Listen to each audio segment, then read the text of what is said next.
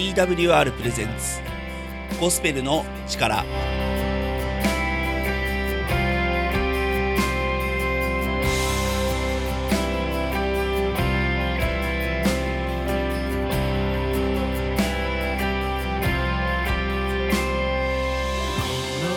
皆さんいかがお過ごしでしょうか？TWR がお送りするゴスペルの力のお時間です。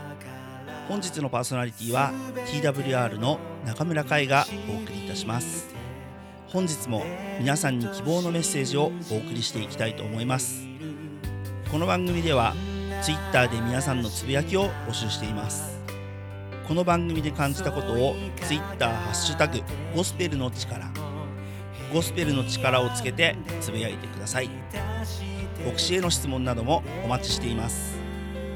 皆さんのいろいろなご意見をお待ちしています。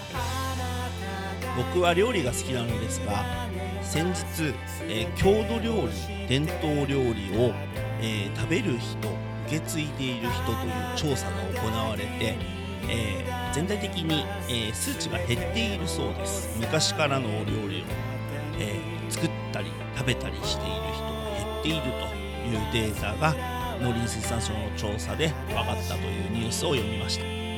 古くからのものを現代に伝えるという点ではキリスト教も同じことでキリスト教が発生してから2000年以上経ちますが、えー、そのね古くからの教えを現代に伝えてよりよく生きるあのしるべにしたいという気持ち道しるべにしてほしいという気持ちそれを僕らクリスチャンは持っているしこれからも忘れちゃいけないなと思いました。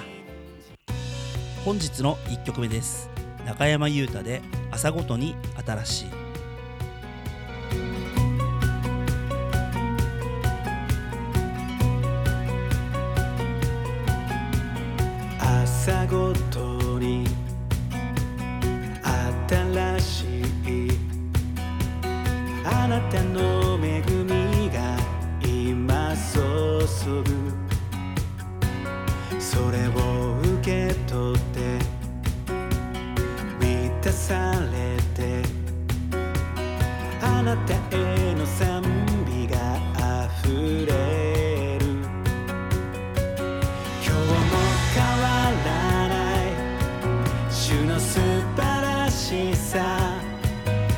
私を導い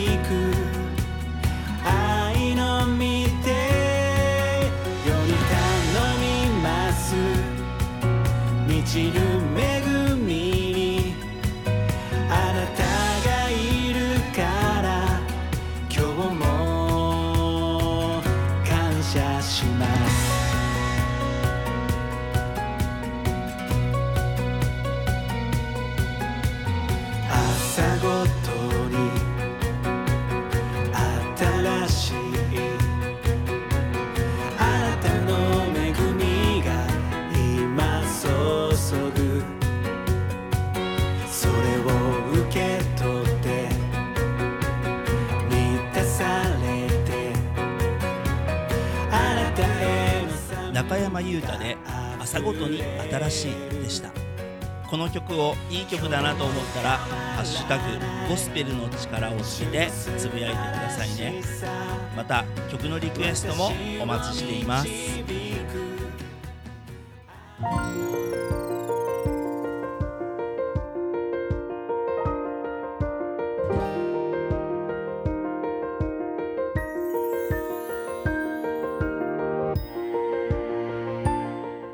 からは聖書からのメッセージをお届けします。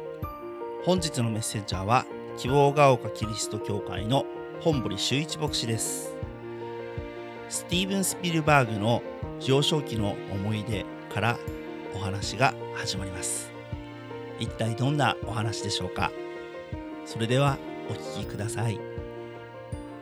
えーこんにちは。皆さんお元気でしょうか？私は熊本市にあります希望が丘キリスト教会の牧師をしています。本堀修一と言います、えー今日も聞いていただいてありがとうございます。しばらくお付き合いください。アメリカの映画監督スピルバーグは幼い時には変わり者で近所のガキ大将から随分ひどいいじめに遭っていたそうです。このいじめっ子に見つかったが最後殴られて鼻血が止まらなくなったり地面に投げ飛ばされたり連日凄まじいいじめが続いたそうです。ところがある時スピルバーグ少年はいじめから逃れる方法を思いつくのです。実は彼は子供の頃父親から買ってもらった8ミリ録画機で映像を撮ることが趣味だったのです。彼はこの8ミリを使ってこの乱暴者を出演者として引っ張り出したのです。しかもこのいじめっ子に弱きを助け強きをくじく正義の味方の配役を与えたのです。すると不思議なことが起こります。それまで乱暴ばかり繰り返していたその少年がいじめをやめるようになり本当に正義感を発揮する少年に変わっていったというのです、まあ、当然のことながらスピルバーグに対する態度も変わっていったのです。今まで自分が軽蔑していた少年の才能によって自分の人生が少しばかり良いものへと変えられていったからです。ところで聖書の語る神様は私たちの人生を新しいものへと変えることがおできになる方です。破滅から建設へ滅びから救いへ怒りと混乱から許しと平安へと私たちの人生を変えていかれる。そして静かな満足に私たちの心を満たしていく神なのです。今日はこの神の言葉をご紹介いたしましょう。ある時人々がイエス・キリストに一つの質問をするのです。私たちは神の技を行うために何をすべきでしょうか。当時のユダヤ人たちがそう聞いたのには理由があります。彼らは神に愛され認めてもらうためには神の気に入る技を行わなければならないと考えていたからです。神が満足するようなことを実行したら神はもっと自分に注目し認めそして天国に入れてくれるに違いない。だからどんな神の技を行ったら神からすごいと感心してもらえるのか教えてほしいというのです。人々がそう考えるのも無理もないことでしょう。というのはこの世では権威あるものから認められるのは努力して立派な成果を上げた人たちに限られているからです。例えば奨学金がもらえるのは飛び抜けて成績が優秀な人だけです。ドラフトで指名されるのはすごい成績を上げてきた選手だけです。原稿依頼が殺到するのは有名な文学賞をもらった作家たちだけです。この世では何か良きものを得るためには努力と成果がなければなりません。だからきっと神も天国に生きるにふさわしい立派な生き方をしてきた人にだけ許しや永遠の命を与えてくださると考えやすいわけです。話は変わりますがドクトルマンボウの愛称で親しまれていた北森夫という作家がいました。彼のお父さんは詩人歌人の斎藤茂吉です。偉大な芸術家の息子として生まれた彼は幼少期には文学とは全く関係のない少年時代でもっぱら昆虫採集に明け暮れていたのです。そして長野県の旧制松本高校に進学しそこで小説家となる先輩辻邦夫トーマス・マンの翻訳で有名な望月一恵と出会い文学に目覚めるのです、まあ、その時初めて父親斎藤茂吉の歌詞を読み作家としての父を崇拝するようになります。そして自分の2つの趣味である昆虫採集と文学を両立させたいわばファーブル昆虫記のような本を書きたいというふうに夢見るようになるのです。ところで斎藤家は先祖代々医師の家系でした。斎藤茂吉も歌人であるとともにドクターだったのです。そして当然のように息子にも医者になることを求めたのです。北森夫は文学と動物学昆虫学の道に進みたいと願いますが斎藤茂吉は大反対しお前はバカになったと呆れられてしまうのです。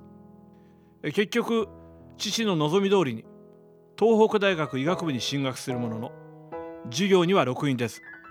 毎晩父に内緒で小説を書き続けます。カバンには卓球のラケットだけを入れて大学に通い昼はピンポン。夜は仙台銀座で飲み明かすという毎日、まあ、それでも父を落胆させないために落第だけはせずになんとか医学部を卒業し森目役を仙台とトーマス・マンの小説からつけた北森夫のペンネームで執筆し続けるのです。仙台時代の北森夫は父への憧れと父の無理解に対する怒りで葛藤を続ける人だったのです。彼が医学の勉強を続けたのはそれがしたいことだったからではなく父を喜ばせるために仕方なく取り組んだことでありました。それと同じようにイエスに人々は聞いたのです。聖書の言葉です。すると彼らはイエスに言った。私たちは神の技を行うために何をすべきでしょうか。イエスは答えて言われた。あなた方が神の使わしたものを信じること。それが神の技です。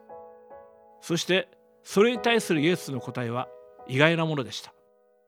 分かりやすく言い換えると神が人してほしいと願っていることは神が使わした救い主を信じることなのです。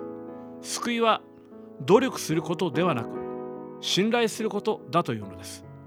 自分が救われるに値することを証明することではなく自分がそれに値しないことを知った上で信仰によって受け入れるということです。聖書は神に許されるために人がしなければならないことについて書いてある本ではありません。神に許されるために人に代わって神がしてくださったことについて書いてあるのです。神様はあなたが救われるために良い行いを要求しているのではありません。神様はあなたが救われるためにキリストが行った良い行いに信頼することを求めておられるのです。キリストは十字架の上で大声で最後にこのように叫ばれました。完了した。あなたの償いがキリストの犠牲によって完了した。あなたの救いは神の完全な行いによって完成したという勝利宣言なのです。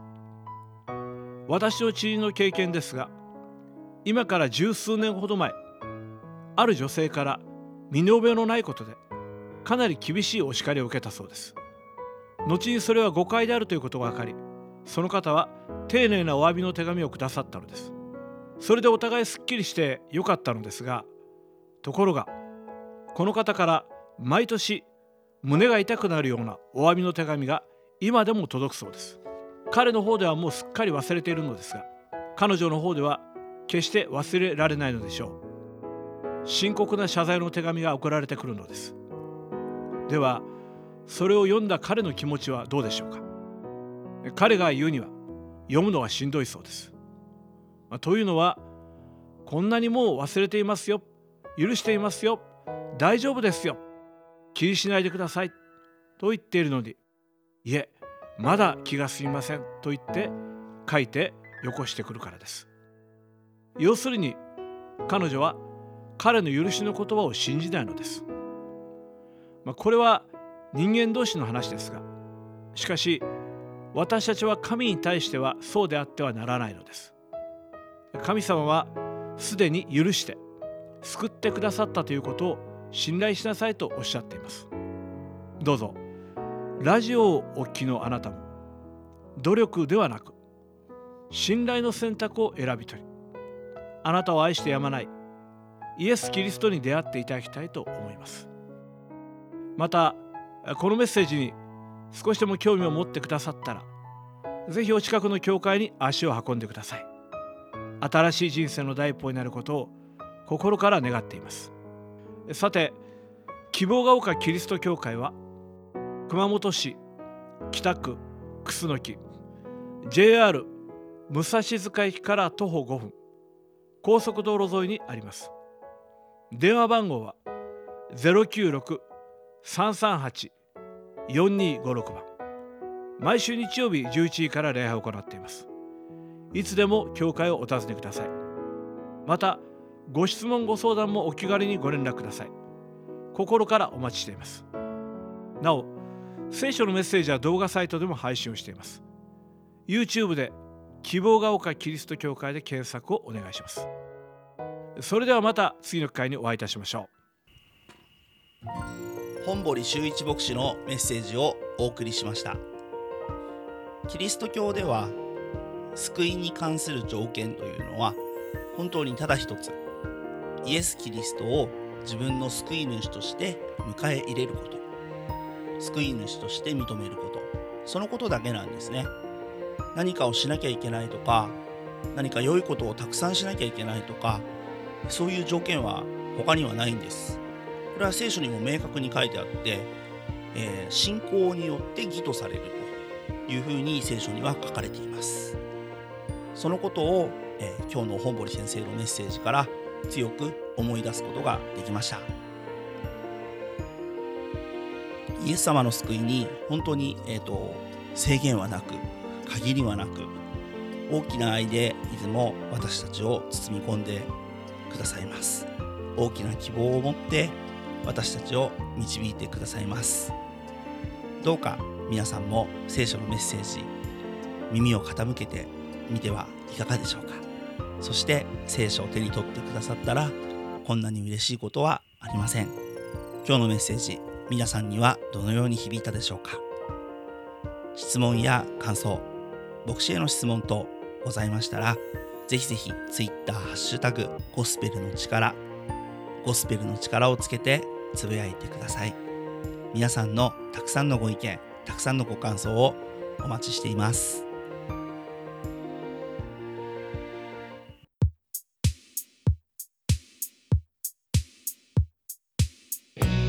それではここでもう一曲。ラムズボイスで誰か。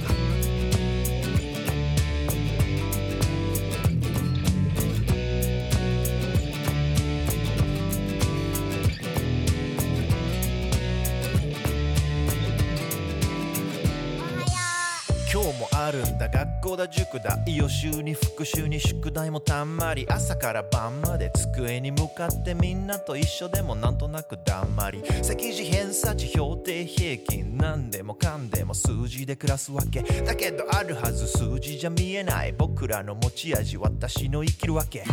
魂が。叫んでいるのさ。心から。言葉にできずに体さえ。呼び求めてるのさ。認めてよ。満たしてよ。カラカラの。この命。誰か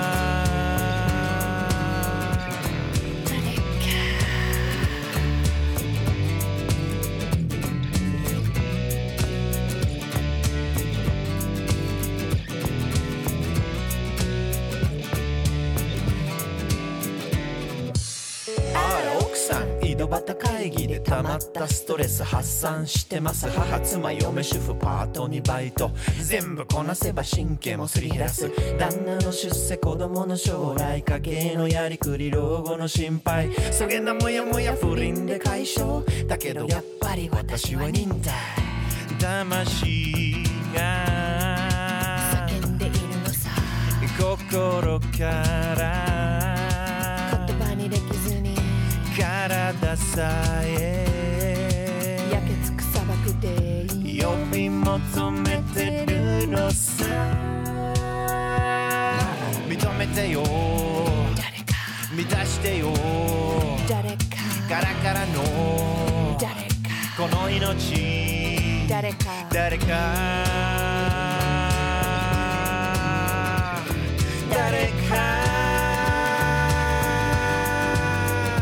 ラムズボイスで誰かをお送りしました。この曲をいい曲だと感じたら Twitter ハッシュタグゴスペルの力でつぶやいてくださいね。また曲のリクエストも Twitter ハッシュタグゴスペルの力でお寄せください。お待ちしています。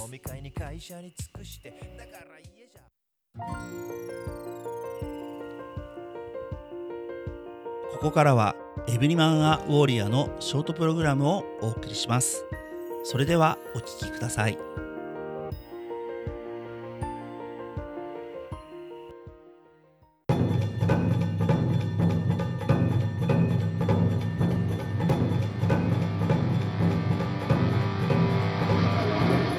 ロロニーバーガーがお送りするエブリマンアウォーリア。ーアカウンタビリティは男性の霊的成長に重要でありアカウンタビリティなしに生涯を通して神様と共に歩み通せる男性はほとんどいません。アカウンタビリティとは神に対して誠実に歩んでいるかどうかお互いに約束したことを実行しているかどうかを仲間と確認し合い責任を果たしていけるよう励まし合う関係のことです。今日の社会では個人の自立という精神が幅広く受け入れられています。すなわち誰にも自分に指示したり好まない形で自分を批評したりすることを許さないという価値観が主流になっています。しかし聖書によればアカウンタビリティを適切に果たせば何も悪いことはありません。むしろ良いことであって私たちのゴール達成のために役立ちます。弟子訓練においてアカウンタビリティを果たすことで成長することができます。旧約聖書の伝道者の書4章9節から10節の言葉です。二人は一人よりも勝っている。二人のロークには良い報いがあるからだ。どちらかが倒れる時には一人がその仲間を起こす。倒れても起こしてくれる者のいない一人ぼっちの人はかわいそうだ。本日のメッセージはいかがでしたか？エブリマンウォリアーは皆様からのご意見ご感想をお待ちしています。詳細はホームページ emaw.jp emaw.jp をご覧ください。それではまた次の時間にお会いしましょう。エブリマンアウォーリアのショートプログラムをお送りいたしました。エブリマンアウォーリアの内容が気になった方は emaw.jp までお便りをください。ツイッターハッシュタグゴスペルの力でも男性のあなたの声をお待ちしています。それではここでもう一曲。矢崎風花でもう一度。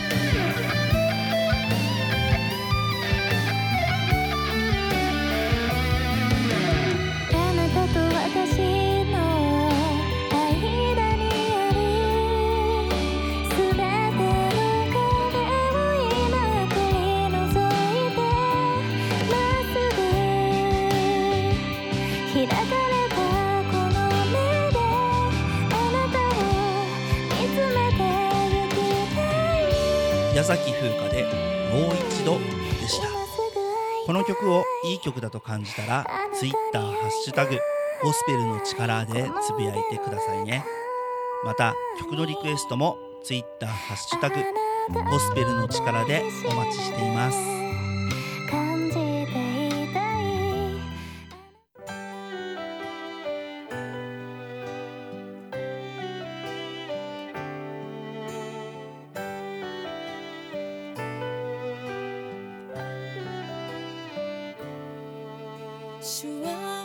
くお別れのお時間です。お聞きくださりありがとうございました。今日のゴスペルの力いかがだったでしょうか？ゴスペルの力楽しかった？ゴスペルの力最高だ。そう思ってくださった方 Twitter ハッシュタグゴスペルの力でつぶやいてくださいね。ご意見ご感想はお聞きの放送局にお送りいただいても結構です。TWR の最新情報はホームページ twrjp.org twrjp.org をご覧ください。各種 SNS インスタグラム、Facebook、Twitter でも「ハッシュタグ #TWRJAPAN」TWR ジャパンで最新の情報を公開しています。ぜひぜひフォローを願いします。番組をもう一度聞きたい方や聞き逃した方のために Apple や Spotify のポッドキャストでも配信しています。TWR ゴスペルの力で検索しお聞きください。今日も皆さんに会えてとても嬉しかったです。またお会いできる日を楽しみにしています。それではまた会う日まで。皆様に神様の祝福が豊かにありますように。何を私は